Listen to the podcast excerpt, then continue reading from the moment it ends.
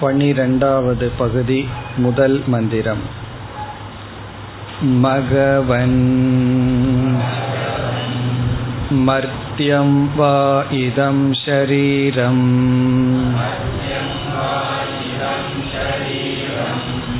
ஆத்தம் மிருத்யுனா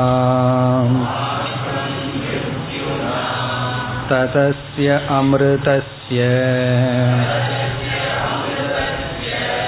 அஷரீரஸ்ய ஆத்மனஹ அதிஷ்டானம் ஆதோ வை சரீரக பிரியா பிரியாப்யாம்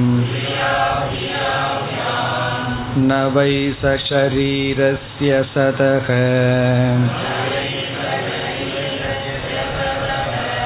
பிரியா பிரியயோரபகதிரஸ்தி.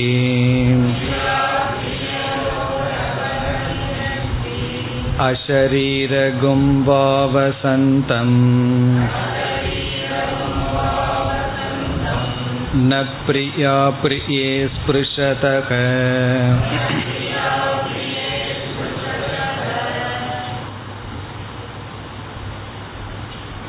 இந்த மந்திரத்தில் நாம் பிரியா பிரியாபியாம் சரீரக ஆத்தக என்ற பகுதியினுடைய விளக்கத்தில் இருக்கின்றோம். இந்த மந்திரத்தில் ஷரீரத்தினுடைய சொரூபம் முதலில் கூறப்பட்டது. ஆத்தம் ஷரீரம் மிருத்யுனா, மரணத்தினால் இந்த ஷரீரம் பிடிக்கப்பட்டுள்ளது. பிறகு எப்பொழுதுமே இந்த ஷரீரம் மரணத்தை அடைந்து கொண்டிருக்கின்றது என்று ஷரீரத்தினுடைய மர்த்தியம், ஷரீரத்தினுடைய விகாரம் என்ற தன்மை கூறப்பட்டது. பிறகு ஆத்மஸ்வரூபம் இங்கு கூறப்பட்டது. ஆத்மா அஷரீரக, ஷரீரமற்றது. பிறகு அமிர்தம், மரணமற்றது. அதைத் தொடர்ந்து நாம் பார்த்த கருத்து, இப்படிப்பட்ட சொரூபத்தை உடைய ஷரீரத்திற்கும் இங்கு விளக்கப்பட்ட ஆத்மாவுக்கும் என்ன சம்பந்தம் என்ற கருத்தை பார்த்தோம். இந்த சொரூபமான ஷரீரத்திற்கும் ஆத்மாவுக்கும் சத்தியமித்யா சம்பந்தம் என்று பார்த்து, பிறகு அடுத்த கருத்தாக ஷரீரத்தில் அபிமானம் வைப்பதனால் என்ன பலன், என்ன பலன் என்றால் எப்படிப்பட்ட நிலை ஏற்படுகிறது, அதுதான் சம்சாரம் என்று சொல்லப்படுகிறது. அதைத்தான் இங்கு பிரஜாபதி கூறினார். சரீரக என்றால் ஷரீரத்தில் அபிமானத்தை உடையவன் பிரியா பிரியாபியாம், பிரியத்தினாலும் அப்பிரியத்தினாலும் ஆத்தக கிரஸ்தக பிடிக்கப்பட்டுள்ளான். பிரியம் அப்பிரியம் என்பது விருப்பு வெறுப்பு, ராகத்வேஷம், இதனால் பாதிக்கப்பட்டுள்ளான். பிறகு மேலும் இக்கருத்து வலியுறுத்தப்பட்டது. நவை சரீரஸ்ய சதக, சரீரத்துடன் சம்பந்தம், அதாவது அபிமானம் இருப்பவனுக்கு பிரியா பிரியயோகோ அபகதிகி நவை அஸ்தி, பிரியத்தினாலும் அப்பிரியத்தினாலும் வருகின்ற துயரத்திலிருந்து விடுதலை இல்லை, பிரியத்திலிருந்தும் அப்பிரியத்திலிருந்தும் விடுதலை இல்லை. அதாவது சம்சாரத்தை கண்டிப்பாக அனுபவித்து ஆக வேண்டும். இந்த பகுதியினுடைய விளக்கத்தில் நாம் இருக்கின்றோம். பார்த்த விளக்கத்தை மிக சுருக்கமாக ஞாபகப்படுத்தி கொண்டு நாம் விளக்கத்தை தொடரலாம். இதில் நாம் பார்த்த முதல் கருத்து, எது சம்சாரம் அல்ல என்பதுதான் முதலாக நாம் பார்த்த கருத்து. எது சம்சாரம் அல்ல என்றால் உடலினால் நம்மால் அனுபவிக்கப்படும் சுகதுக்கம் சம்சாரம் அல்ல. உடலுக்கு வருகின்ற சுகம், உடலுக்கு வருகின்ற துக்கம் சம்சாரம் அல்ல. இதிலிருந்து என்ன தெரிகிறது? உபனிஷத் உடலுக்கு வருகின்ற வேதனை அதை நீக்க பயன்படாது. அதற்கு நாம் யோக சாஸ்திரம் அல்லது ஆயுர்வேத சாஸ்திரத்திற்கு தான் செல்ல வேண்டும். உடலுக்கு வருகின்ற சுகதுக்கம் அல்லது அனுபவிக்கின்ற இன்ப துன்பம் சம்சாரம் அல்ல. காரணத்தையும் நாம் பார்த்தோம். எதை இன்பமாக நினைத்து கொண்டிருந்தோமோ அதையே துன்பமாகவும் நாம் பார்க்கின்றோம். எது பொதுவாக துன்பமாக கருதப்படுமோ அதுவே இன்பமாகவும் நாம் மாற்றிக்கொண்டிருக்கின்றோம். அக்கருத்தை பார்த்து பிறகு நாம் அடுத்ததாக பார்த்த கருத்து, நமக்கு வருகின்ற அனுபவங்களை நாம் பிரியம் அப்பிரியம் என்று நமக்குள் பிரித்து விடுகின்றோம். நமக்கு விதவிதமான அனுபவங்கள் வருகின்றது. இன்பத்தை கொடுக்கும் அனுபவங்கள், துன்பத்தை கொடுக்கும் அனுபவங்கள் வருகின்றது. அதை சிலவற்றை பிரியமானதாகவும் சிலவற்றை அப்பிரியமானதாகவும் பிரித்து விடுகின்றோம். இப்படி பிரிப்பது வெளியே இல்லை, நமக்குள் இருக்கின்றது. பிறகு என்ன நேரிடுகிறது? எதையெல்லாம் அப்பிரியம் என்று சொன்னோமோ அதெல்லாம் நமக்கு மானச தாபத்தை கொடுக்கின்றது, அதாவது சம்சாரத்தை கொடுக்கின்றது, மனதினுடைய அமைதியை கலைக்கின்றது. நாம் எதை அப்பிரியம் என்று சொன்னோமோ அதை இனியொருவர் பிரியமாக நினைத்து கொண்டு இருக்கலாம். நாம் அப்பிரியம் என்று சொல்லிவிட்டால் நமக்கு வருகின்ற அனுபவத்திற்கு அப்பிரியம் என்கின்ற நிலையை கொடுத்துவிட்டால் பிறகு அது நமக்கு துயரத்தை கொடுக்கின்றது. இதில் நமக்கு சந்தேகமே இல்லை. எது பிடிக்கவில்லையோ அது நம்மகிட்ட வந்தால் அது துயரம். பிறகு எது பிரியம் என்று நினைக்கின்றோமோ அங்குதான் சற்று குழப்பம் இருக்கின்றது. அதையும் இங்கு சாஸ்திரம் சம்சாரம் என்று கூறுகின்றது. அது எப்படி என்றும் நாம் சென்ற வகுப்பில் பார்த்தோம். எதை நாம் பிரியம் விரும்பத்தக்கது என்று சொல்லி ஏற்றுக்கொள்கின்றோமோ அது அந்த நேரத்தில் நமக்கு இன்பத்தை கொடுத்தாலும் அது அப்பிரியத்திற்கு காரணமாக இருக்கின்றது. காரணம் என்னவென்றால், எது பிரியம் என்று நினைக்கின்றோமோ அதை நாமளே சில காலத்தில் அப்பிரியம் என்று சொல்லி விடுவோம். இது பிரியமானது என்று அதை நோக்கி ஓடிக்கொண்டிருப்போம். அது நம்மிடம் வந்தவுடன் அது அப்பிரியமாகிவிடும். அது பிறகு நம்மை துரத்தும். நாம் அதை கண்டு ஓடிக்கொண்டு இருப்போம். அது உறவுகளாகலாம், பொருள்களாகலாம், எது வேண்டுமானாலும் ஆகலாம். ஒரு வீடை பிரியமானது என்று நினைத்து வாங்குவதற்கு முயற்சி செய்து கொண்டிருப்போம். அந்த பிளாட்டை வாங்கியதற்கு பிறகு சூழ்நிலைகள் எல்லாம் பிடிக்கவில்லை. உடனே அது அப்பிரியமாகி விடுகின்றது. அதிலிருந்து ஓடுவதற்கு முயற்சி செய்கின்றோம். அதே போல் மனிதர்கள், பொருள்கள், இவைகளெல்லாம் பிரியம் அப்பிரியத்திற்கு ஹேதுவாக இருக்கின்றது. பிறகு ஒன்று பிரியம் என்று கூறிவிட்டால் அது நமக்கு கிடைக்க வேண்டும் என்ற நிபந்தனை இல்லை. அது கிடைக்காத பொழுது துயரம் வருகின்றது. பிரியமில்லாத ஒன்று கிடைக்கவில்லை என்றால் துயரப்பட மாட்டோம். ஒன்றை பிரியம் என்று முடிவு செய்துவிட்டால் அது கிடைக்காமல் துயரப்படலாம், அல்லது அது சென்று விட்டால் நமக்கு துயரம் வரும். பிறகு அதுவே அப்பிரியமாகவும் மாறலாம். இவ்விதம் பிரியம் அப்பிரியம் என்ற இரண்டினால் நாம் துயரப்பட்டு கொண்டிருக்கின்றோம். இதுவரை நாம் பார்த்து முடித்தோம். பிறகு இனி அடுத்த சிந்தனை, ஏன் நமக்கு பிரியமும் அப்பிரியமும் வந்து தாக்கிக் கொண்டிருக்கின்றது? அதற்குத்தான் இங்கு உபனிஷத் பதில் கூறி இருக்கின்றது.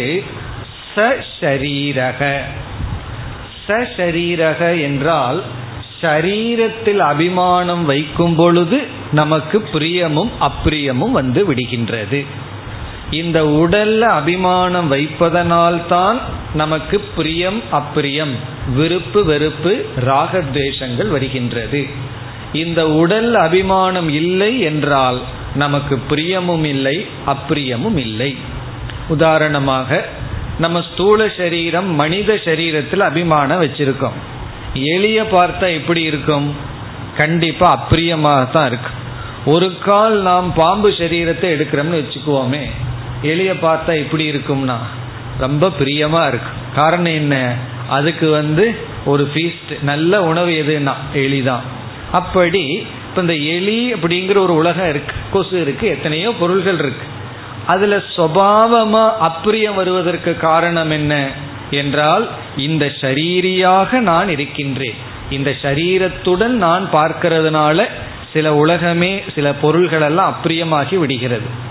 அதே போல சில பொருள்களை எல்லாம் பிரியமா பார்க்கிறோம், அதற்கு இந்த சரீரம் தான் காரணம். அவ்விதம் பிரியம் அப்பிரியம் நமக்குள் தோன்றி அதனால் நாம் பாதிப்பதற்கு காரணம் இந்த சரீரத்தில் வைக்கின்ற அபிமானம். அதைத்தான் உபனிஷத் இங்கு கூறியது. சரீரக, சரீரத்தில் அபிமானம் வைப்பவன் பிரியா பிரியாபியாம் ஆத்தக, பிரியத்தினாலும் அப்பிரியத்தினாலும் பிடிக்கப்பட்டிருக்கின்றான். சரீரத்தில் அபிமானம் வைத்து கொண்டிருக்கும் வரை பிரியத்திலிருந்தும் அப்பிரியத்திலிருந்தும் அபகதிகி நாஸ்தி, விடுதலை இல்லை. இதுதான் இந்த இரண்டு வரியினுடைய தாற்பயம். இனி நாம் அடுத்த பகுதிக்கு செல்ல வேண்டும். அதற்கு முன் சங்கரர் இங்கு சில விசாரம் செய்துள்ளார், அந்த விசாரத்தை பார்ப்போம். இப்போ இந்த ரெண்டு வாக்கியத்தை குறித்து சங்கரர் சில சிறிய விசாரத்தை செய்துள்ளார். அது என்ன என்றால், ஒரு பூர்வ பட்சம் இப்பொழுது வருகிறது. இப்போ நம்ம பார்க்க இருக்கிறது சங்கரர் கூறிய விசாரம். இந்த இடத்தில் என்ன பூர்வ பட்சம், என்ன சந்தேகம் என்றால், இங்கு உபனிஷத் கூறியது சரீரம் இருக்கும் வரை பிரியத்தினாலும் அப்பிரியத்தினாலும் பாதிக்கப்பட்டு கொண்டிருக்கின்றோம், சரீரத்தை நீக்குவது ஞானம் என்றெல்லாம் பிறகு வரை இருக்கின்றது, அதையெல்லாம் வச்சுட்டு இங்கு கேள்வி கேட்கின்றான் பூர்வபக்ஷி.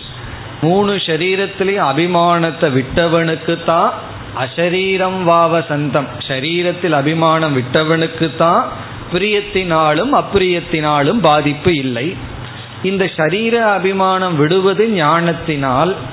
இந்த ஞானத்தை அவ்வளவு சுலபமா அடைய முடியாது. இந்திரன் எவ்வளவு தவம் செய்தானோ அதுபோல நம்மளும் தவம் செய்து நம்மை தூய்மைப்படுத்தி ஞானத்தை அடைஞ்சு சரீர அபிமானத்தை விட்டு பிறகு பிரியத்திலிருந்தும் அப்பிரியத்திலிருந்தும் விடுதலை அடையணும். இது ரொம்ப கடினமான பயணமாக இருக்கின்றதுன்னு பூர்வபக்ஷி பார்த்து என்ன சொல்கின்றான், இந்த பலனை நாம் சுஷுப்தியில் அடைகின்றோமே, ஆழ்ந்த உறக்கத்தில் பிராஜ்ஞனாக இருக்கும் பொழுது, அப்பொழுது நமக்கு பிரியம் அப்பிரியம் இரண்டிலிருந்தும் விடுதலை கிடைக்கின்றது. யாரெல்லாம் நமக்கு அப்பிரியமாக இருந்தார்களோ அவர்களெல்லாம் ஆழ்ந்த உறக்கத்தில் இருக்கும் பொழுது நமக்கு சம்சாரத்தை கொடுப்பதில்லை. அல்லது பிரியமாக எதையெல்லாம் நினைச்சோமோ அதுவும் நமக்கு துயரத்தை கொடுப்பதில்லை. ஆகவே இந்த பலனை பிராஜ்ஞனாக இருக்கும் பொழுதே நாம் அடையும் பொழுது நாம் எதற்கு துரியனாக இருந்து இந்த பலனை அடைய வேண்டும்? துரியனாக இருந்து அடையலாம், ஆனால் துரிய ஆத்மா நான் தெரிஞ்சுக்கிறதுக்கு ரொம்ப கடினப்பட வேண்டியது இருக்கின்றது. ஆகவே சென்ற பகுதியிலேயே பிராஜ்ஞனாக இருக்கும் பொழுதே இந்த பலன் இருக்கும் பொழுது சரீரத்தை விட்டதற்கு பிறகுதான் இந்த பலன் என்று எப்படி சொல்ல முடியும்? இது ஒரு கேள்வி. இதற்கு ஒரு பதில் நாம் பார்க்க வேண்டும். பிறகு இனி ஒரு கேள்வியும் இருக்கின்றது, அதை பிறகு பார்ப்போம். முதலில் இந்த கேள்விக்கான பதிலை நாம் பார்க்கலாம். கேள்வி நமக்கு புரிஞ்சிருக்கோ? கேள்வி என்னவென்றால், நாம் ஆழ்ந்த உறக்கத்திலேயே இந்த பலனை அடையும் பொழுது ஞானியானா தான் இந்த பலனை அடைய முடியும்னு எப்படி சொல்ல முடியும் என்றால், இதில் சங்கரர் சொல்றார் உண்மைதான். அதனால தான் ஆழ்ந்த உறக்கம் அடிக்கடி மோட்சத்திற்கு உதாரணமாக சொல்லப்படும். ஆனால் இங்கு சில விசேஷம் இருக்கின்றது என்று இந்த பிரியத்தை பற்றி ஒரு நல்ல ஆராய்ச்சி செய்கின்றார். எப்படி என்றால், ஆழ்ந்த உறக்கத்தில் அப்பிரியத்தை பற்றி நமக்கு சந்தேகம் இல்லாததுனால விட்டுருவோம். பிரியத்தில் தான் நமக்கு ஒரு குழப்பம் இருக்கின்றது. ஆழ்ந்த உறக்கத்தில் பிரியம் நம்மை பாதிப்பதில்லை. அல்லது விழிப்பு நிலையிலும் கூட அந்த நேரத்தில் நமக்கு ஒரு பிடிச்சிடுதுன்னு சொன்னா அந்த பிரியம் நம்மை பாதிக்காது. ஒருவரை பார்த்த உடனே மனசுல பிரியம் வருதுன்னு சொன்னா சந்தோஷமா தான் இருக்கும்.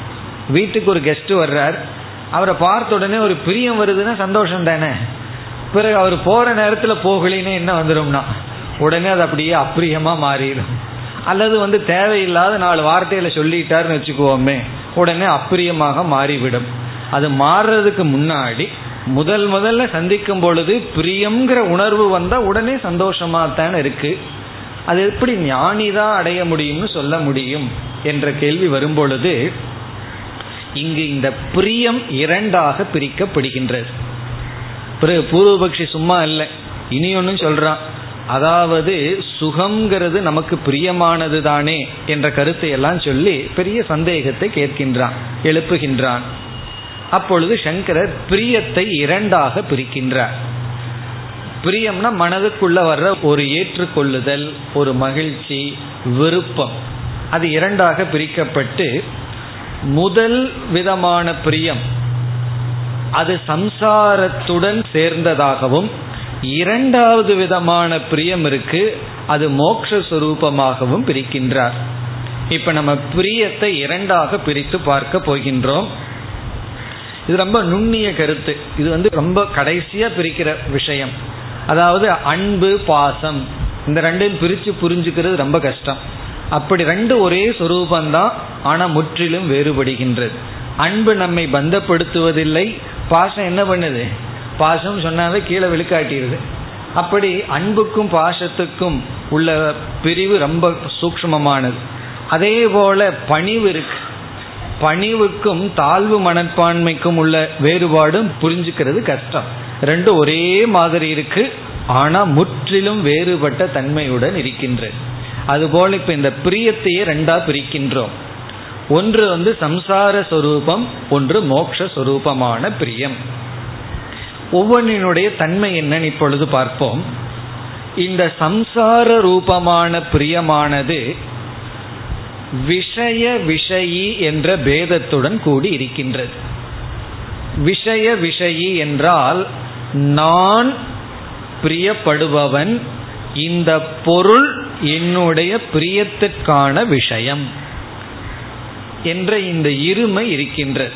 இப்ப நான் பிரியப்படுபவன், மகிழ்ச்சி அடைபவன், என்ன மகிழ்ச்சி அடைய பயன்படுகின்ற பொருள் இது என்று பிரியம் விஷயமாகவும், அதே பிரியம் பிரியத்தை உடையவன் விஷயி அதாவது அனுபவிப்பவனாகவும் பிரிந்திருக்கின்ற. நம்ம அனுபவிக்கின்ற பிரியமெல்லாம் இப்படிதான், இந்த பொருள் எனக்கு பிடிப்பது, நான் இந்த பொருளை விரும்புபவன் என்ற வேற்றுமை இருக்கின்றது. விஷயி விஷய பேதம்.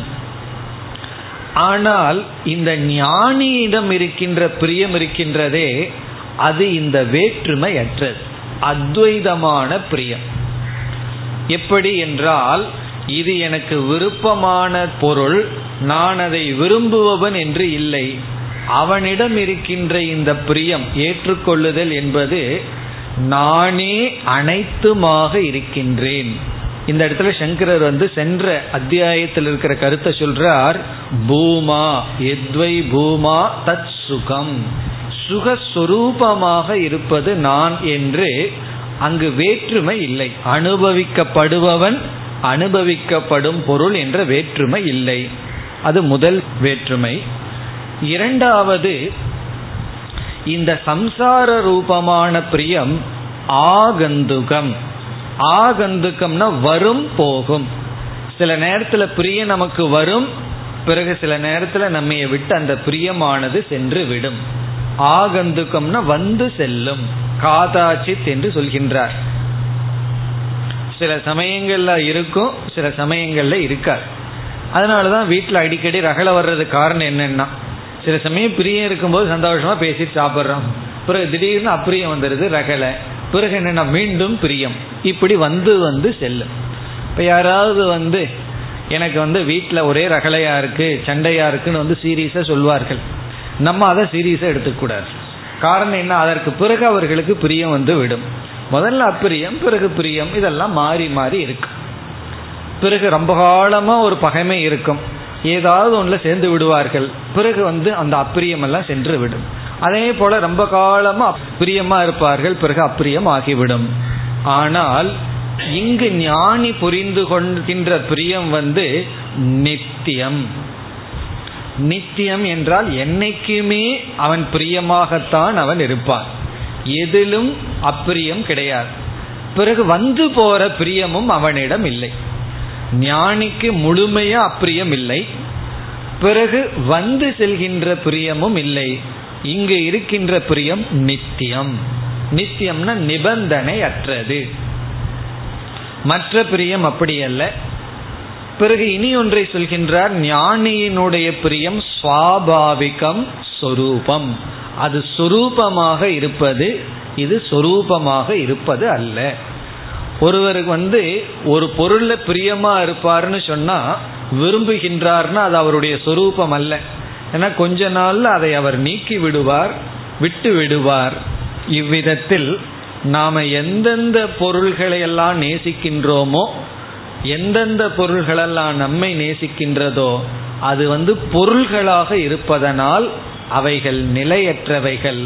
அதை நம்ம தவறுன்னு சொல்லலை. இப்போ நம்ம எத்தனை சாஸ்திரத்தின் மீது பிரியம் வச்சிருக்கோம், ஈஸ்வரன் மீது பிரியம் வச்சிருக்கோம். இப்படி பிரியம் நம்மிடம் இருப்பது, சம்சார கேது பிரியம் இருக்கிறதும் கூட நம்ம ஒரு படியாக அமையலாம். அதெல்லாம் தேவைதான். சாஸ்திரத்தில் இருக்கிற பிரியம், ஸ்ரத்தை, இதெல்லாம் நமக்கு உதவி செய்கின்ற மோட்சத்திற்கு படியாக இருக்கின்ற பிரியங்கள் தான். ஆனாலும் நீக்குதலுக்கு அவைகள் உட்பட்டது. இந்த ஞானி புரிந்து கொண்ட பிரியம், அசரீரியாக இருப்பவன் புரிந்து கொண்ட பிரியம் இப்படிப்பட்டதல்ல என்று பிரித்து, சுஷுப்தி அவஸ்தையில் இருப்பது இப்படிப்பட்ட சம்சாரத்தினால் வந்து செல்கின்ற பிரியமும் அப்பிரியமும், ஞானியிடம் இருக்கின்ற பிரியம் ஒரு அவஸ்தையில் இருப்பதல்ல, எல்லா அவஸ்தையிலும் அவன் இந்த அசரீரியாக இருக்கின்றான், முழுமையான பிரியத்தை அடைந்தவனாக இருக்கின்றான் என்ற பதிலை கொடுக்கின்றார். இப்ப சுஷுப்தி அவஸ்தையில் அனுபவிக்கின்ற மோட்சம் மோக்ஷ ஆபாசம் என்று சொல்லப்படுகிறது. அது மோட்சத்தை போல தெரிகின்றது, ஆனால் மோட்சம் அல்ல. காரணம் என்ன? அவர் எழுந்தார்னா தெரியும் எப்படி எழுந்திருப்பார்னு சொல்லி. உறங்குற வரைக்கும் அமைதியா இருப்பார். சில பேர் அங்கேயும் அமைதியா இருக்கிறதில்ல, கொரட்டையெல்லாம் விட்டுட்டு எல்லாத்தையும் டிஸ்டர்ப் பண்ணிட்டு. ஆனா எழுந்தார்னா அவருடைய சொரூபம், சம்சாரம் தெரியும். உறங்குற வரைக்கும் அவர் ஞானி, அவர்னால நமக்கு தொந்தரவில்லை. ஆனா ஞானியினுடைய நிலை அப்படி அல்ல. அவரிடம் இருக்கின்றது பூர்ணமான பிரியம். ஆத்மனஸ்து காமாய சர்வம் பிரியம் பவதிங்கிறது போல தனக்காகத்தான் எல்லாம் பிரியமா இருக்கு. தன்னிடத்தில் இருக்கின்ற இன்பம் நிபந்தனை அற்றது. அப்படி அது பூமஸ்வரூபத்தை உணர்ந்து முழுமையான நிறைவுடன் இருப்பது அசரீரியாக இருப்பவனுடைய பிரியம். சம்சாரமாக இருக்கின்ற பிரியம் வேறு என்று பிரித்து காட்டுகின்றார். பிறகு இனி ஒரு சந்தேகம், இரண்டாவது கேள்வி வருகின்றது. இரண்டாவது கேள்வி என்னவென்றால், இந்த 8வது அத்தியாயத்தின் 7வது செக்ஷன்ல முதல் மந்திரத்தில் 8, 7, 1 அங்கு பிரஜாபதி அறிமுகப்படுத்தும் பொழுது இந்த விரோச்சனன், இந்திரன் இவர்களுக்கு ஏன் விருப்பம் வந்தது என்றால், ச சர்வான் லோகான் ஆப்னோதி, இந்த ஞானத்தை அடைந்தவன் எல்லா லோகத்தையும் அடைகின்றான். சர்வாஞ்ச காமான் யக தம் ஆத்மானம் அணுவித்ய விஜானாதின்னு சொன்னார். யார் இந்த ஆத்மாவை புரிந்து கொள்கிறார்களோ அவர்கள் எல்லா லோகத்தையும் அடைகிறார்கள், எல்லா ஆசையையும் அடைகிறார்கள்னு பலனை சொன்னார். இந்த பலனை கேட்டு தான் இந்த 2 பேர்த்துக்கும் ஆசை வந்து விட்டது. நாமளும் இந்த ஆத்மாவை தெரிந்து கொள்ள வேண்டும். அப்பொழுது இந்திரனுடைய மனதிலும் விரோச்சனனுடைய மனதிலும் என்ன இருந்தது? எல்லா லோகங்களையும் அடைய முடியும் இதை தெரிந்து கொண்டால் என்று நினைத்து, இவர்கள் என்ன நினைத்தார்கள், இப்பொழுது எனக்கு குறைவான லோகம்தான் இருக்கு. ஏன்னா இந்திரனுக்கு தேவலோகம்தான் அவன் கையில் இருக்கு. பிறகு அசுரனுக்கு என்ன, அசுரலோகம்தான் அவனுடைய ஆட்சியில் இருக்கு. பிறகு சில பொருள்களை அனுபவிக்க முடிகிறது, சில பொருள்களை அனுபவிக்க முடியவில்லை. ஆனா இதை தெரிந்து கொண்டால் எல்லா லோகத்தையும் அனுபவிக்கலாம், எல்லா விதமான ஆசைகளையும் அனுபவிக்கலாம், ஆகவே தெரிந்து கொள்ள வேண்டும்ங்கிற எண்ணத்துல தான் வந்துள்ளார்கள்.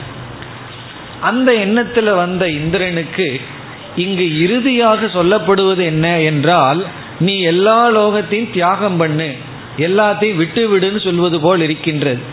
ஏன்னா இந்த ஸ்தூல சரீரத்தில் இருக்கிற அபிமானத்தை விட்டம்னா ஸ்தூல உலகத்தையே தியாகம் செய்வதற்கு சமம். அதாவது எல்லா விதமான காட்சி பொருளும் உனக்கு கிடைக்கும், நான் உனக்கு கொடுக்குறேன்னு சொல்ற. எல்லா விதமான அழகான பொருள்களை எல்லாம் உனக்கு கொடுக்கறேன், ஆனால் அதற்கு கைமாற நீ என்ன செய்யணும்னா கண்ணை எனக்கு கொடுத்துடணும்னு சொன்னால் எப்படி இருக்கும்னா, பிறகு உனக்கு எல்லா விதமான தின்பண்டங்களையும் கொடுக்கறேன், உலகத்தில் என்னென்ன பொருள்களெல்லாம் சுவைக்க முடியுமோ அதெல்லாம் உனக்கு கொடுக்கறேன், அதற்கு பொதுவாக என்ன வேணும்னா உன் நாக்கை மட்டும் கட் பண்ணி எனக்கு கொடுத்துரும்னா எப்படி இருக்கும்னா என்ன பிரயோஜனம்? அதுபோல இருக்கின்றதுன்னு பூர்வபக்ஷி சொல்கிறான். பூர்வபக்ஷியினுடைய அபிப்பிராயம் நல்லா அழகான அபிப்பிராயம். வேதாந்தத்துக்கு எதற்கு வந்தோம்னா எல்லாத்தையும் அடையலான்னு வந்து பிறகு குரு என்ன சொல்றாருன்னா எல்லாத்தையும் தியாகம் பண்ணு, தியாகே நைகே அமிர்தத்துவம் ஆனசுகு, அம்மா அப்பா வீடு வாசல் எல்லாத்தையும் விற்று, எதுலேயும் உனக்கு பந்த வேண்டாம். இப்படி சொன்னா எப்படி இருக்கும்? இந்திரனை ஏமாத்துறது போல இருக்கின்றதுன்னு கேட்குறான். இந்திரன் நம்பிட்டு வந்திருக்கான், இதை தெரிஞ்சிட்டா இன்னும் ராஜ்யமெல்லாம் நமக்கு கிடைக்கும், பிறகு மீண்டும் நான் பெரிய எல்லா லோகத்துக்கு அதிபதியாக எல்லா இன்பப் பொருள்களும் எனக்கு கிடைக்குங்கிற நம்பிக்கையில் அப்படியுமல்ல அந்த நம்பிக்கைக்கு ஆசிரியர் கொடுத்து வேறு இருக்கார். இதெல்லாம் உனக்கு கிடைக்குன்னு சொல்லித்தான் அவனை அட்ராக்ட் பண்ணி வேற இழுத்து பிறகு என்னன்னா அவனிடத்துல ஒரு போகி ஆக்காம இருக்கிற எல்லாத்தையும் விட சொல்கிறீர்களே, இது என்ன? இந்திரனுக்கு இது இஷ்டம் அல்லவா? இந்திரன் விரும்பி வந்தது என்ன, இங்கு கொடுப்பது என்ன? குரு கொடுக்கிறது என்ன, சிஷ்யன் விரும்பி வந்தது என்ன என்ற ஒரு கேள்வியை கேட்க சங்கரர் இந்த இடத்துல பூர்வபக்ஷியை ஒத்துக்கிறார். நீ சொல்றது சரிதான், இந்திரன் அப்படித்தான் வந்திருக்கான், நான் மேலும் அனைத்து ராஜ்யத்தையும் அடையணும், அனைத்து இன்பத்தை அடையணும்னு தான் வந்தான், அது இந்திரனுக்கு இஷ்டம்தான் அப்படின்னு சொல்லி ஏற்றுக்கொள்கிறார். இந்திரனுக்கு அதுதான் இஷ்டம், அப்படி நினைச்சுதான் வந்திருக்கான்னு சொல்லிட்டு பிறகு இந்த இடத்துல மிக அழகான ஒரு வார்த்தையை சொல்றார். குரு சிஷ்யனுக்கு இஷ்டத்தை கொடுக்க கூடாது, ஹிதத்தை தான் கொடுக்கணும். ஹிதம்னா நன்மை, நன்மையத்தான் குரு கொடுக்கணுமே தவிர இன்பத்தை கொடுக்க கூடாது. இப்ப பிரஜாபதி நினைச்சாராம் அவன் ஏதோ இன்பம் வேணும் இஷ்டமாக சிலத நாடி வந்திருக்கான், ஆனா அவனிடத்துல தவம் இருந்த காரணத்தினால் மன தூய்மை இருந்த காரணத்தினால் அவனுக்கு இன்பத்தை கொடுத்து அனுப்பிவிடக் கூடாது. அவனுக்கு சித்தசுத்தி இல்லைன்னா குரு என்ன பண்ணுவார், பணமெல்லாம் கொடுத்து பதவியெல்லாம் கொடுத்து அதுக்கு ஆசீர்வாதிக்கிறேன்னு அனுப்பிச்சிடுவார். யார் எந்த சிஷியனுக்கு சித்தசுத்தி ரொம்ப இருக்கோ அவனுக்கு என்ன பண்ணுவார்னா இருக்கிற பணத்தை எல்லாம் பிடுங்கி இருக்கிற கஷ்டத்தை எல்லாம் கொடுத்து பிறகு என்ன பண்ணணுமோ பண்ணுவார், அதுதான் ஹிதம். அப்ப பிரஜாபதி இந்திரனுக்கு ஹிதத்தை கொடுக்க விரும்புகின்றார், ஹிதம்னா நன்மையை கொடுக்க விரும்புகின்றார். ஆகவே அவனுடைய இஷ்டத்தை அவர் பூர்த்தி செய்யவில்லை. இஷ்டம் என்னன்னா அவன் துவைதியாக இருக்க விரும்பினான், ராஜ்யம் நான் என்று துவைதியாக இருக்க விரும்பினார், ஆனால் ஹிதம் அவனை அத்வைதியாக மாற்றுவது. ஆகவே இந்திர அப்படிப்பட்ட எண்ணத்துல வந்தாலும் இந்த இடத்துல என்ன உபதேசிக்கப்படுகிறதுன்னு சொன்னா நீ நினைக்கிறது போல உனக்கு பலன் இங்கு கிடைக்காது, நீ கற்பனையை கூட செய்து பார்க்க முடியாத பலனை கொடுக்க போகின்றார். இந்த வேதாந்தத்துல வர்ற பலன் இருக்கே அதுக்கு உதாரணமே கிடையாது, அது கற்பனையும் கூட செஞ்சிருக்க மாட்டேன். இப்படிப்பட்ட பலன் தியாகத்தில் இருக்கின்றது என்று. ஆகவே அந்த மோட்ச பலனை கொடுக்க விரும்பி அவன் விரும்பி வந்த பலனை கொடுப்பதில்லை. அதனால என்னன்னா நம்ம சாஸ்திரத்துக்குள்ள போகும் பொழுது என்ன பலன் நமக்கு தெரியாதுதான், ஏதோ நமக்கு சிற்றறிவில் இப்படிப்பட்ட பலன் கிடைக்கும்னு வந்திருப்போம். ஆனா சாஸ்திரம் நம்மால கற்பனையும் செய்து பார்க்க முடியாத ஒரு பலனை கொடுக்கின்றது, அதை கொடுக்கின்றார் என்று இங்கு சொல்லப்படுகின்றது. இப்ப இந்த விசாரத்தை சங்கரர் என்ன நிலைநாட்டுகின்றார், ஏதோ ஒரு விஷயத்தை அனுபவிக்கணுங்கிற எண்ணத்துல தான் இந்திரன் வந்துள்ளான், ஆனா அந்த விஷயத்தை எல்லாம் நீக்கி பிறகு மேலான மோட்சத்தை இந்த இடத்தில் ஆசிரியர் பிரஜாபதி கொடுக்கின்றார் என்று விசாரத்தை முடிக்கின்றார். இத்துடன் இந்த கருத்து முடிவடைகின்றது. இனி இந்த மந்திரத்தினுடைய கடைசி பகுதிக்கு வருகின்றோம். ந பிரியா பிரியே ஸ்பிருஷதக அசரீரம் வாவசந்தம் ந பிரியா பிரியே ஸ்பிருஷதக, அந்த பகுதிக்கு இப்பொழுது வருகின்றோம். அது வரைக்கும் நம்ம பார்த்து விட்டோம். சரீரஸ்ய சதக பிரியா பிரியயோகோ அபகதிகி அஸ்தி. அது வரைக்கும் பார்த்து முடிச்சு இனி இதனுடைய பொருளை பார்த்துட்டு விளக்கத்துக்கு செல்லலாம். அசரீரம் வாவசந்தம். அசரீரம் என்றால் ஷரீரம் அற்றவன். இந்த இடத்தில் ஷரீர அபிமானம் அற்றவன். சந்தம் என்றால் ஷரீர அபிமானம் அற்றவனாக இருந்து கொண்டு இருப்பவனை. அசரீரம்னு சொன்னா பேய்க்கும் கூட அப்படி ஒரு பேர் இருக்கு, அசரீரம்னு சொல்லி. ஏன்னா அதுக்கு உடம்பு கிடையாது, அதனாலதான் அதெல்லாம் நடக்காது. அது அப்படி பறந்து காத்துல ஏதாவது பறந்துதான் போயிட்டு இருக்கும். இந்த இடத்துல அசரீரம்னு சொன்ன உடனே உடல் அற்றவனோங்கிற எண்ணம் வரும். உடனே சந்தம் என்றால் இருந்து கொண்டு இருப்பவன், சரீரத்தினுடைய அபிமானம் இல்லாமல் இருந்து கொண்டிருப்பவனை என்று பொருள். சந்தம்னு சொன்னா அவனுக்கு சரீரம் ஒட்டிட்டு இருக்கு, அதே சமயம் அசரீரியாகவும் இருக்கின்றான். அசரீரம் வாவ. வாவ என்றால் வாவங்கிற வார்த்தைக்கு ஒரு அழுத்தத்தை குறிக்கின்றது, எம்பசைஸ். சரீரத்தில் அபிமானத்தை கொள்ளில்லாதவனை. பிரியா பிரியே, பிரியமும் அப்பிரியமும். பிரியா பிரியேங்கிறதா இங்க சப்ஜெக்ட். பிரியமும் அப்பிரியமும் ந ஸ்பிருஷதக, தொடுவதில்லை. ஸ்பிருஷதக ஸ்பிருஷதின தொடுவது, ந ஸ்பிருஷதகன இந்த இரண்டும் தொடாது. சரீரத்தில் அபிமானத்தை கொண்டில்லாதவனை பிரியமும் அப்பிரியமும் தொடாது. அதுதான் இந்த கடைசி சொல்லினுடைய பொருள். சரீரத்தில் அபிமானம் கொண்டில்லாதவனை பிரியமும் அப்பிரியமும் தொடுவதில்லை. இதனுடைய விளக்கத்தை இப்பொழுது பார்க்கலாம். இந்த இடத்துல பிரியமும் அப்பிரியமும் தொடாது என்றுதான் சொல்லப்பட்டுள்ளதே தவிர, இவனுக்கு பிரியமும் அப்பிரியமும் நஷ்யதக நாசமடைகிறதுன்னு சொல்லவில்லை, ஷரீர நாசமடையுதுன்னு சொல்லவில்லை, பிரியம் அப்பிரியமும் முழுமையாக நாசமடைகிறதுன்னு சொல்லவில்லை. அது இருக்கு, ஆனா இவனை தொடாது. அதனுடைய அர்த்தம் என்ன என்றால், நம்ம மனதில் வருகின்ற ஆசைகளை, இச்சையை நம்ம இரண்டாக சாஸ்திரத்தில் மீண்டும் வேறொரு கோணத்தில் பிரிக்கின்றோம். நம்ம மனதில் வர்ற ஆசைகளை எல்லாம் இச்சையை ரெண்டா பிரிச்சிடறோம்.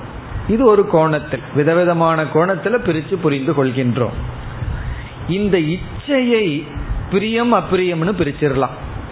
அதுவும் ஆசைதான். எப்படி என்றால், அவர் வீட்டுக்கு வரணுங்கிறது ஆசைதான், அவர் வரக்கூடாதுங்கிறது என்னன்னா அதுவும் ஒரு ஆசை தானே. இது வேணுங்கிறது ஒரு ஆசை, இது வேண்டாங்கிறது ஒரு ஆசை. ஒரு பொருளிலிருந்து நிவர்த்தி அடையணுங்கிறது ஒரு ஆசை தான், ஒரு பொருள் என்னிடத்திலிருந்து சென்றுவிடக் கூடாதுங்கிறது ஒரு ஆசை தான். அப்படி இந்த அப்பிரியமும் ஒரு விதமான இச்சைதான், பிரியமும் ஒரு விதமான இச்சைதான். நான் விரும்புது எனக்கு வேண்டும்ங்கிறது ஒரு ஆசை, எனக்கு வேண்டாம்ங்கிறது இனி ஒரு ஆசைதான். அதனாலதான் வேறொரு இடத்துல சங்கரர் சொல்லுவார், பிரவிற்த்தியும் பிரவிற்த்தி தான், நிவர்த்தியும் பிரவிற்த்தி தான் சொல்லுவார். நிவர்த்தினா என்ன? ஒன்னிலிருந்து ஓடுறது, அதுவும் ஒரு பிரவிற்த்தி தான். வீடு வேண்டாம், பிறகு நகரம் வேண்டான்னு சொல்லி நம்ம வந்து ரிஷிகேஷுக்கு ஓடுறோம்னா அதுவும் ஒரு பிரவிற்த்தி தான். அப்படி நிவர்த்தியும் பிரவிற்த்தியும் ஒரு கோணத்துல பிரவிற்த்தி தான். அதுதான், அதைத்தான் இப்ப இச்சை என்று சொல்கின்றோம். இச்சைன்னு சொன்னா மனதில் ஏற்படுகின்ற ஒரு உணர்வு, இது வேண்டும்ங்கிற உணர்வு, வேண்டாங்கிற உணர்வு. இப்ப இந்த இச்சைய இரண்டாக பிரிக்கிறோம்னு சொன்னோம். அது வந்து பந்தக காமக அபந்தக காமகன்னு பிரிக்கப்படுகிறது. பந்தப்படுத்துகின்ற இச்சை, பந்தப்படுத்தாத இச்சைன்னு பிரிச்சிடறோம். பந்தக காமகன நம்மை பந்தப்படுத்துகின்ற, சம்சாரத்தை கொடுக்கின்ற ஆசை, நமக்கு சம்சாரத்தை கொடுக்காத ஆசை. மனசுல என்ன பிரியம் அப்பிரியம் ஆசை எல்லாம் வருதோ அது நமக்கு சம்சாரத்தை கொடுக்கிறது, சம்சாரத்தை கொடுப்பதில்லைன்னு பிரிச்சிடறோம். இது ரொம்ப சுலபம் இதை கண்டுபிடிக்கிறதுக்கு. எப்படி என்றால், எந்த ஆசையானது, அது பிரியமான ஆசையா இருக்கலாம், அப்பிரியமான ஆசையா இருக்கலாம், எந்த ஆசையானது பூர்த்தி ஆக வேண்டும்ங்கிற நிபந்தனையோட இருக்கோ அது எப்படிப்பட்ட ஆசை? நம்மை பந்தப்படுத்துகின்ற ஆசை. எந்த ஆசை வந்து பூர்த்தி ஆகணுங்கிற நிபந்தனையோட மனசில் இருக்கோ அந்த ஆசை நம்மை பந்தப்படுத்துகின்ற இச்சை. எந்த ஆசை வந்து நிச்சயமா பூர்த்தி அடைஞ்சுதான் ஆகணுங்கிற நிபந்தனை இல்லாமல் இருந்தால் அந்த ஆசை வந்து நம்மைய பந்தப்படுத்தாத ஆசை. அப்படி ஒரு ஆசை நம்ம மனசுல வந்ததே இல்லைன்னு சில பேர் நினைக்கலாம். வர்ற ஆசையெல்லாம் நிபந்தனையோட தான் இருக்குன்னு சில சமயங்கள்ல அப்படி இருக்கிறத நம்ம பார்க்கலாம். ஏதோ ஒரு இச்சை வரும், பிறகு வந்து அது பூர்த்தி அடைஞ்சுதான் ஆகணுங்கிறது இல்லை. கிளாஸுக்கு வர்றதே இருக்கலாம், கிளாஸுக்கு வரணுங்கிற ஒரு ஆசை வருது. சில பேருக்கு அது பூர்த்தி அடைஞ்சுதான் ஆகணுங்கிறது இல்லை, ஒரு டிஸ்டர்பன்ஸும் இல்லை, வேற வேலையும் இல்லை, கெஸ்ட்டும் வரல, நமக்கு பிடிச்ச சீனும் அங்கே டெலிவிஷனில் கிடையாது, சரி போயிட்டு வருவோமே, அப்படி சிலருக்கு இருக்கலாம், உங்களுக்கு அல்ல. சிலருக்கு வந்து அந்த ஆசை வந்து அதனால் என்னன்னா அதுக்கு ஒரு தடை வந்து ஒரு பெரிய டிஸ்டர்பன்ஸ் இல்லை. அல்லது ஈவினிங் வாக்கிங் போகலான்னு போகிறோம், திடீர்னு மழை வருது, போக முடியல, அது ஒரு பெரிய விஷயமா இல்லை. அந்த ஆசை வந்து ஐயோ நான் நினைச்சேனே நிறைய பேர்லையேன்னு கிடையாது. நம்ம யோசிச்சு பார்த்தோம்னா எத்தனையோ ஆசைகள் வந்திருக்கும், அதை நிறைவேற முடியலன்னா அது ஒரு பெரிய சீரியஸாக இருக்காது, பரவாயில்லன்னு விட்டுருவோம். நிறைவேறினா அதில் சந்தோஷம், ஓகே நிறைவேறியது என்று. சில ஆசைகள் அப்படி இல்லை, அது நிறைவேறித்தான் ஆகணுங்கிற நிபந்தனையுடன் இருக்கின்றது. நம்ம யோசிச்சு பார்த்தோம்னா மனசுல எத்தனையோ ஆசைகள் உதித்து அது எத்தனையோ ஆசைகள் நிறைவேறாம இருந்திருக்கும், அதனால பாதிக்காமையும் இருந்திருப்போம். ஆனா சில ஆசைகள் வந்து நிறைவேறித்தான் ஆகணுங்கிற நிபந்தனையில இருக்கின்றது. அப்படி ஞானியினுடைய ஆசை என்னன்னா எல்லா ஆசைகளும் அபந்தக இச்சையா இருக்கு. எத்தனை ஆசை வேணாலும் வரலாம், அது நிறைவேறித்தான் ஆகணுங்கிற நிபந்தனை இல்லை. அப்படி நிபந்தனை இருந்ததுன்னா எந்த ஆசையா இருந்தாலும் பந்தத்தை கொடுத்துரும். இப்ப வந்து சங்கரர் எத்தனையோ கமெண்ட்ரி எழுதியிருக்கார், அதெல்லாம் அபந்தக ஆசையா இருந்திருக்கு. திடீர்னு ஒரு உபனிஷத்துக்கு எடுத்திருப்பார், பாதியில நின்று இருக்கலாம், அதனால அவருக்கு ஒரு துக்கம் கிடையாது, பூர்த்தி ஆயிடுதுனாலுங்கிற சந்தோஷமும் கிடையாது. நம்ம எழுதின கமெண்ட்ரி இத்தனை ஜெனரேஷனா படிச்சுட்டு இருப்பாங்கன்னு நினைச்சு சந்தோஷப்பட்டிருக்க போவதில்லை. அல்லது எதுலையுமே அவருக்கு விருப்பமோ வெறுப்போ இல்லை, நடந்தா நடக்கட்டும், இல்லைன்னா இல்லை. அப்படி மனதுல ஆசை தோன்றுவது தவறு கிடையாது, அது ஈஸ்வரனுடைய சங்கல்பம்னு சொல்லி விடுகின்றோம். இந்த நிலைக்கு ஒருவர் வந்து விட்டால் அவர் மனதில் வர்ற ஆசையெல்லாம் பகவானுடைய ஆசை. அப்படி ஒரு ஆசை வந்ததுன்னா ஒரு செயலில் ஈடுபடுவார், அந்த செயல் நடக்கலாம் நடக்காமையும் போகலாம். அப்படி இந்த பிரியமும் அப்பிரியமும் பாதாவை அடைந்து விட்டது. பாதாங்கிற சமஸ்கிருத வார்த்தை, பாதை என்றால் நீக்கத்தை, அதனுடைய சத்தியத்துவத்தை இழந்து விட்டது. காணல் நீரை பார்க்கிறோம், நீர் நிற்கிற வரைக்கும் அதை சத்தியமா பார்த்துட்டு இருக்கோம், அது பொய்ன்னு தெரிஞ்சதற்கு பிறகும் பார்க்கிறோம், ஆனா அது பாதா, நிஷேதம், நெகேஷன் சொல்றது. அப்படி இந்த ஞானிக்கு வந்து இந்த உலகத்தை பாதை பண்ணணும்னு சொன்னா அவன் மனதில் இருக்கின்ற ஆசைகளை பாதை செய்து விட்டான். இந்த ஆசையிலையும் கூட சத்தியத்துவம் கிடையாது, அது தர்மமா இருக்கலாம், தர்மமா தான் இருக்கும் ஞானிக்குள்ள வருவது, அது நல்லது கெட்டது, அல்லது அந்த ஆசையினால மற்றவர்களுக்கு பிரயோஜனப்படலாம், பிரயோஜனப்படாமையும் போகலாம். எந்த ஆசை தோன்றினாலும், அல்லது தன்னை காத்துக்கொள்கின்ற ஆசையா இருக்கலாம், உடலை பாதுகாக்கிற ஆசையா இருக்கலாம், எந்த ஆசையா இருந்தாலும் அது தோன்றலாம், கண்டிப்பாக நிறைவேறித்தான் ஆக வேண்டும் என்ற நிபந்தனையற்ற ஆசை. கற்பனை பண்ணி பார்த்தாவே சந்தோஷமா இருக்கும். மனசுக்குள்ள எத்தனையோ ஆசைகள் வருது, எந்த ஒரு ஆசையும் கண்டிப்பா பூர்த்தி ஆகணுங்கிற நிபந்தனை இல்லாத மனசை அடைஞ்சிட்டோம்னா அதுதான் மோட்சம். அதை யார் அடைய முடியும்? அசரீரம் பாவ சந்தம். யாருக்கு சரீரத்தில் அபிமானம் இல்லையோ அவர்கள் அப்படிப்பட்ட ஆசையில் இருக்கிறார்கள். இப்ப பிரியா பிரியமும் அவர்களிடம் இருக்கின்றது. அப்பிரியமும் இருக்கு, பிரியமும் இருக்கு, ஆனா நிபந்தனை இல்லை. இந்த அசரீரியாக இருப்பவர் சாப்பிட்றதுக்கு அமர்றாருன்னு வச்சுக்குவோமே, சப்பாத்தி வைக்கிறார்கள், இட்லியும் வைக்கிறார்கள். அவருக்கு பிரியா பிரியம் இருக்கு, இட்லி மேல பிரியம் இருக்கலாம். சவுத் இந்தியன் ஞானியா இருந்தா, நார்த் இந்தியன் ஞானியா இருந்தா சப்பாத்தி மேல பிரியம் இருக்கலாம். அப்படி பிரியா பிரியம் இருக்கலாம். ஆனா ஒரு இடத்துக்கு செல்கிறார், அவருக்கு பொதுவா எதை விடுவாரோ அது முன்னாடி இருக்குதுன்னா அது அப்பிரியம் அல்ல. அப்படி எல்லா விஷயத்திலையும் சாய்ஸ் கிடைக்கும் போது ஏதோ சில இருக்கு, சாய்ஸ் இல்லை, தேர்ந்தெடுக்கிற வாய்ப்பு இல்லைன்னா அனைத்தையும் ஏற்றுக்கொள்கின்றார். அந்த நிலைதான் இங்கு சொல்லப்படுகின்றது. பிரியமும் அப்பிரியமும் மனசில் தோன்றுகின்றது, ஆனால் அது அபந்தக காமமாக இருக்கின்றது. அபந்தகம் என்றால் அவரை பந்தப்படுத்தாத பிரியமாகவும் அப்பிரியமாகவும் இருக்கின்றது. இதை புரிந்து கொள்ளவில்லை என்றால்தான் மனசுல எந்த ஆசையும் தோன்றக்கூடாது, எண்ணமே தோன்றக்கூடாது, ஒரே ஒரு எண்ணம் இருக்கணும், எப்பொழுதும் கண்ணை மூடிக்கொண்டு விவகாரத்திலேயே இருக்கக்கூடாது. இப்போ மனதை நாசம் செய்ய வேண்டும்னு யோகத்தில் போய் அதிகமாக வீழ்வதற்கு காரணம் என்னன்னா இதனுடைய தாத்பரியம் புரியாததனால்தான். ஞானிக்கும் பிரியம் இருக்கும், அப்பிரியம் இருக்கும், அஞ்ஞானிக்கும் பிரியம் இருக்கும், அப்பிரியமும் இருக்கும். ஆனா அஞ்ஞானியினுடைய பிரியா பிரியம் ஒரு நிபந்தனையுடன் இருக்கு. அப்பிரியம் நடக்கக்கூடாது, பிரியம் நடந்தாகணும். ஞானியை பொறுத்த வரைக்கும் மேலோட்டமா அப்பிரியமும் பிரியமும் இருக்கும், அது பொய்ப்பிக்கப்பட்டதாக இருக்கும், அதனுடைய சத்தியத்துவம் இல்லாததாக இருக்கு. இது பெரியவர்கள் குழந்தைகளுடன் ஏதோ விளையாடுறது போல, அவர்களும் வெற்றிக்காக விளையாடுவார்கள்.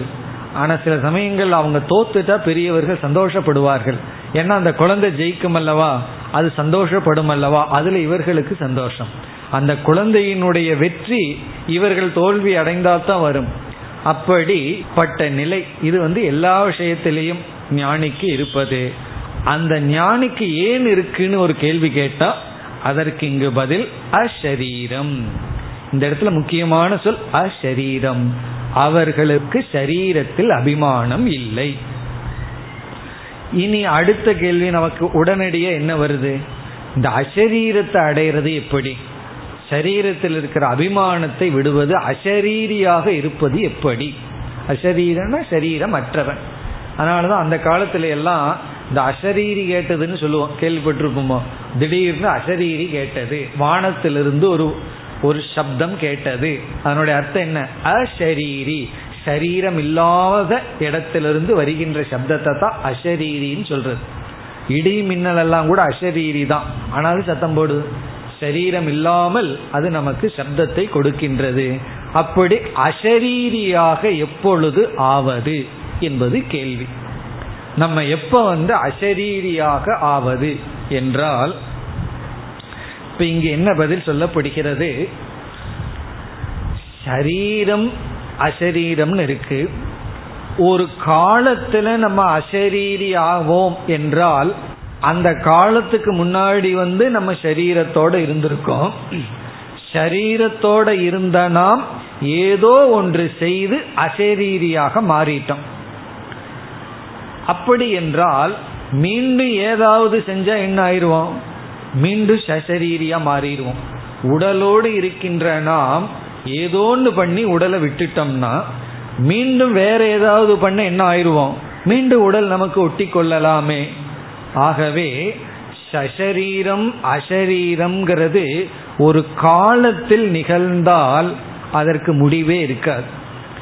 அப்படி என்றால் ஒரே ஒரு பாசிபிலிட்டி இருக்கணும், அசரீரம்ங்கிறது சொரூபமாக இருக்க வேண்டும், அசரீரம்ங்கிறது தான் உண்மையாக இருக்கணும். பிறகு சரீரம்ங்கிறது பொய்யாக இருக்க வேண்டும். அப்பொழுதுதான் மோட்சமே சித்திக்கும். இந்த ஒரு அடித்தளமான உண்மையை உணர்ந்துட்டா அத்வைதத்தை தவிர வேற மதத்துல இருக்க முடியாது, வேற கொள்கையை நம்ம பின்பற்ற முடியாது. காரணம் என்னவென்றால் சரீரம்ங்கிறது சொரூபமாக இருந்து விட்டால் அது நம்மை விட்டு போகாது. இந்த உடலோடு இருப்பது நம்முடைய தன்மையாக இருந்தால் உண்மையாக இருந்தால் போகாது, போகுதேன்னா அது உண்மையாக இல்லை, போகுதுன்னா உண்மை இல்லை, போகாதுன்னா அதுதான் சத்தியம் ஸ்வரூபம்.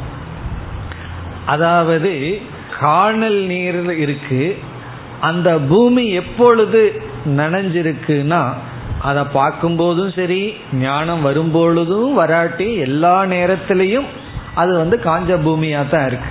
அதே போல அசரீரம்ங்கிறது நம்முடைய சொரூபம், நம்முடைய தன்மை. சசரீரம்ங்கிறது அறியாமையினால் ஏற்றி வைக்கப்பட்ட ஒரு நிலை. இப்போ அறியாமையினால நம்ம உடலோடு அபிமானம் வச்சிருக்கோம்னா நம்ம என்ன செய்யணும்? அறிவினால்தான் அசரீரியாக நாம் ஆக முடியும். இப்ப சரீரத்திலிருந்து அசரீரியாவது எப்படி என்ற கேள்வி வரும்பொழுது அது அறிவினால். இந்த கருத்து இனி அடுத்த மந்திரத்தில் நமக்கு வருகின்றது. இப்ப இந்த மந்திரத்தில் எதோடு முடிவடைகின்றது?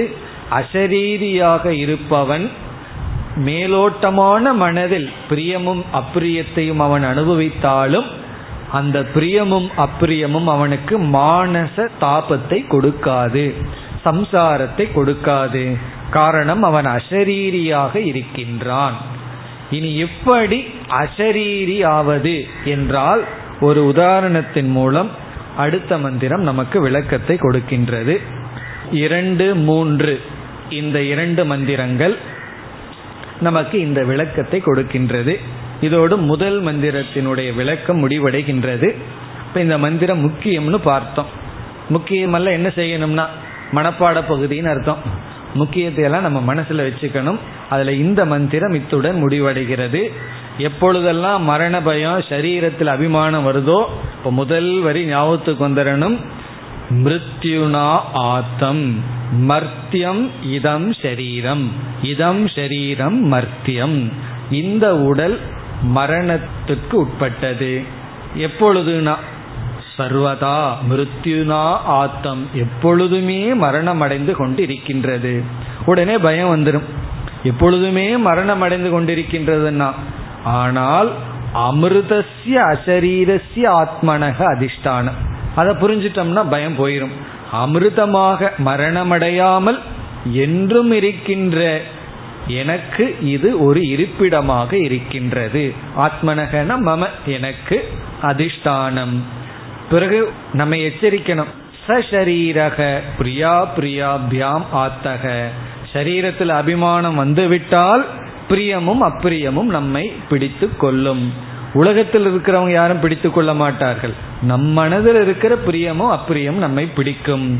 பிரியமும் அப்பிரியமும் நம்மை விட்டு போகாது. சரீரஸ்ய சதக, இந்த உடல்ல அபிமானம் இருக்கும் வரை. ஆகவே அசரீரம் வாவசந்தம், சரீரத்தில் அபிமானம் இல்லாதவனுக்கு பிரியமும் அப்பிரியமும் இல்லை. இதுதான் நாம் பார்த்து முடித்த மந்திரம். இனி அடுத்த மந்திரத்திற்கு செல்லலாம். 2வது மந்திரம். அஷரீரோ வாயுரப்ரம் வித்யுத் ஸ்தனயித்னுஹோ அஷரீராணி ஏதானி தத்யதா ஏதானி அமுஷ்மாத் ஆகாஷாத் சமுத்தாய பரம் ஜோதிருபசம்பத்ய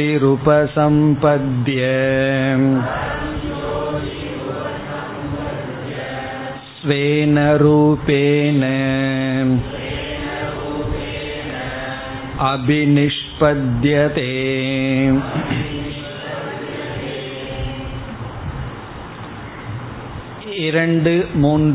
இந்த 2 மந்திரங்களில் அசரீர ஆத்மாவாக எப்படி ஆவது, சரீரமற்றவனாக அல்லது சரீர அபிமானமற்றவனாக எப்படி ஆவது, அதற்கு நம்ம பதில ஏற்கனவே பார்த்துட்டோம். ஞானேன ஞானத்தினால், அறிவினால். அந்த கருத்து கூறப்பட்டு பிறகு மீண்டும் ஞான பலன் சொல்லப்படுகிறது. ஞானி எப்படி சஞ்சரித்து கொண்டிருப்பான், ஞானம் வந்ததற்கு பிறகும் அவனுக்கு கொஞ்ச காலம் இந்த சரீரம் உடல்ல ஒட்டிக்கொண்டு இருக்கும்.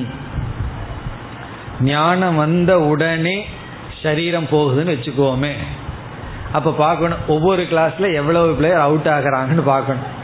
பார்க்க முடியாது, காரணம் என்ன தெரியுமோ, குருவுக்கு புரிஞ்சிருந்துன்னா அப்பவே அவர் அவுட் ஆகிருப்பார். அப்போ புரியாதவங்க தான் சொல்லி கொடுத்துட்டு இருப்பார்கள். அவர் பார்க்கும்போது அவருக்கு ஒரே வேதனையாக இருக்கு, புரிஞ்சு போயிட்டானேன்னு சொல்லி. அல்லது நமக்கு இப்போ போக வேண்டாம், கொஞ்சம் நாளைக்கு அப்புறம் கிளாஸுக்கு போயிடுவோம் அப்படின்னு சொல்லி எப்போ சூசைட் பண்ணணும்னு ஆசை இருக்குமோ அப்போ தான் கிளாஸுக்கே வரும். காரணம் என்ன, புரிஞ்ச உடனே சரீரத்தை விட்டுருவோம் அப்படின்னு சொன்னான். அப்படி நடப்பதில்லை, புரிஞ்சதற்கு பிறகு சரீரம் இருக்கும், அதற்கு பிறகுதான் உண்மையாகவே இந்த உலகத்தை நன்கு அனுபவிப்போம், ஒரு சாட்சியா அப்படியே நன்கு அனுபவிப்போம். அப்படி ஞானத்தினால் அசரீரம். அதற்கு இங்கு ஒரு உதாரணம் சொல்லப்படுகின்றது.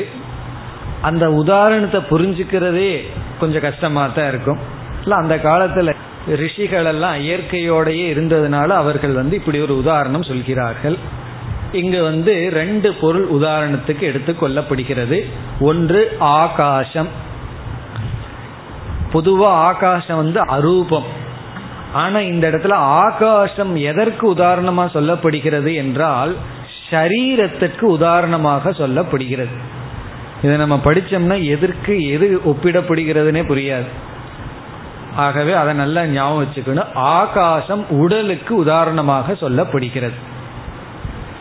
பிறகு ஆகாசத்திலிருந்து என்னென்னலாம் நம்ம பார்க்கிறோம், ஸ்பேஸில் வெட்ட வெளியில் எதெல்லாம் வெளிப்படுதுன்னு சொன்னால் வாயுவை பார்க்குறோம், காற்று வருது, காற்று ஆகாசத்தில் சஞ்சரிக்கிறது. பிறகு மேகங்கள் இருக்கின்றது. பிறகு என்ன பார்க்கிறோம், வித்யுத் என்றால் லைட்னிங், மின்னலை பார்க்கிறோம், இடி இடிக்கின்றது. இதெல்லாம் என்னன்னா ஆகாசத்துக்குள்ள இருக்கிற பொருள்கள். எவைகள்? காற்று, மேகங்கள், பிறகு மின்னல், இடி. இவைகளெல்லாம் ஆத்மாவுக்கு உதாரணமாக சொல்லப்படுகிறது. இவையெல்லாம் ஆத்மாவுக்கு உதாரணம். வாயு, பிறகு மின்னல், இதுல ஏதோ ஒன்ன வேணாலும் எடுத்துக்கலாம், எல்லாமே ஆத்மாவுக்கு உதாரணமாக சொல்லப்படுகிறது. இப்ப எது எதற்கு கற்பனை செய்யப்படுகிறது? ஆகாசம் உடலுக்கும், பிறகு ஆகாசத்திற்குள்ளிருந்து நம்ம பார்க்கின்ற இந்த பொருள்கள் எல்லாம் ஆத்மாவுக்கும் உதாரணமாக சொல்லப்படுகிறது. இங்கு எப்படி கற்பனை செய்யப்படுகிறது, உதாரணம் கொடுக்கப்படுகிறது என்றால், ஆத்மா உண்மையிலேயே சரீரமற்றதாகத்தான் இருக்கின்றது. ஆத்மா சொரூபதக அசரீரம். சொரூபமாக ஆத்மாவுக்கு சரீரம் கிடையாது. ஆத்மான எனக்கு உண்மை பொருளுக்கு. பிறகு என்ன ஆகிவிட்டது, அறியாமையினால சரீரத்துடன் கலந்து விட்டது. சரீரத்தில் போய் ஒன்றா இருக்கு, பிரிக்க முடியாம வேற இருக்கு. இப்போ ஆத்மா சொரூபமாக சரீரமற்றதாக இருந்த போதிலும் இந்த சரீரத்தோடு கலந்து ஒன்றாக இருக்கிறது, பிரிக்க முடியாமல் இருக்கிறது. இப்ப என்ன நிலையை ஆத்மா அடைஞ்சிடுது? சரீரம் இல்லாத ஆத்மா சரீரத்துடன் கலந்து பிரிக்க முடியாம வேற இருக்கு. பிறகு இப்படி பிரிக்க முடியாமல் ஆத்மாவும் சரீரமும் சேர்ந்து இருக்கின்ற இடத்தில் நம்ம எதை கொடுக்கிறோம்? ஞானம்ங்கிறத ஒன்ன உள்ள செலுத்துறமா? ஞானம்ங்கிறத செலுத்தியவுடன் இந்த ஆத்மா சரீரத்தோடு சேர்ந்திருக்கின்ற ஆத்மா ஞானத்தோடு சம்பந்தப்படுகிறது. சரீரமில்லாத ஆத்மா சரீரத்தோடு சம்பந்தப்பட்டு ஒன்றா கலந்திருக்கு. இப்ப ஞானத்தோடு சம்பந்தப்பட்டவுடன் இந்த சரீரத்தை விட்டுட்டு தன்னுடைய சொந்த ரூபத்துக்கு வருகின்றது. இந்த ஆத்மா என்ன செய்கின்றது? ஞானத்தோடு சம்பந்தம் வைத்தவுடன் இந்த சேர்ந்திருந்த சரீரத்தை அப்படியே விட்டுவிட்டு தன்னுடைய சொந்த உருவத்துக்கு பிறகு மிளர்கின்றது, அழகாக தானாக வெளிப்படுகின்றது, அசரீரியாக இருக்கின்றது. இப்படி வருவதற்கு காரணம் என்னன்னா ஆத்மா ஞானத்தோடு சம்பந்தப்பட வேண்டும். சம்பந்தப்பட்டவுடன் என்ன நடக்கின்றது? தான் எங்க போய் கலந்திருந்ததோ அதை விட்டுட்டு தன்னுடைய சொரூபத்துக்கு வருகின்றது. இது இங்க என்ன உதாரணம் என்றால், இடி மின்னல், அதை எடுத்துக்கோ. இடி மின்னல் எல்லாம் ஆகாசத்துல கலந்திருக்கான். இப்ப இடி மின்னல் எல்லாம் ஆகாசத்துல கலந்திருக்கான். பிறகு சூரியன் வந்தவுடன் சூரியனுடைய தூண்டுதலினால் வாயு, இடி, மின்னல் இவைகளெல்லாம் ஒன்றாக இருந்த ஆகாசத்திலிருந்து வெளிப்பட்டு தன்னுடைய சொரூபத்தை காட்டுகின்றதாம். இப்போ இடி மின்னல் எல்லாம் வரணும்னா சூரியனுடைய உதவி தேவை. அப்போ சூரியனோடு சம்பந்தப்பட்டு இந்த ஆகாசத்தில் இருக்கின்ற இடி மின்னல்களெல்லாம் ஆகாசத்தை விட்டுட்டு தன்னுடைய சொந்த சுரூபத்துக்கு வருகின்றது. ஆகாசம்ங்கிறது என்ன? சரீரம். இடி மின்னல்ங்கிறது என்ன? ஆத்மா. இப்போ ஆத்மாவாகின்ற இடி மின்னல் இவைகளெல்லாம் ஆகாசம்ங்கிற சரீரத்தில் கலந்து வேறுபாடு தெரியாமல் இருக்கு. வெறும் ஆகாசத்தை பார்த்தா இடி மின்னல்லாம் தெரியலையாம். அதனுடைய சொந்த சொரூபமாக அதனால் இருக்க முடியல. என்ன? ஆகாசத்தில் கலந்துடுது. சூரியனுடைய உதவி கொண்டு தூண்டுதலினால் என்ன ஆகிவிட்டது? ஆகாசம்ங்கிற உடலை விட்டுட்டு இடி மின்னல்களாக தன்னுடைய சொந்த சொரூபத்தில் அது வெளிப்படுகின்றது. அதுபோல ஆத்மா சரீரம் புரிஞ்சிடும். இந்த உதாரணம் தான் முதல்ல புரியாது. அப்படி இந்த உதாரணம் புரிஞ்சா புரியட்டும், இல்லைன்னா என்ன புரிஞ்சுக்கிறோம்? ஆத்மா சரீரத்தை விட்டுட்டு என்ன செய்கின்றது? தன்னுடைய சொந்த சுரூபத்தில் இருக்கின்றது ஞானத்தின் துணை கொண்டு. அதுதான் இந்த இரண்டு மந்திரத்தில் வருகின்றது. அடுத்த வகுப்பில் பார்ப்போம். ஓம் பூர்ணமத பூர்ணமிதம் பூர்ணாத் பூர்ணமுதச்யதே பூர்ணஸ்ய பூர்ணமாதாய பூர்ணமேவாவசிஷ்யதே. ஓம் சாந்தி சாந்தி சாந்தி.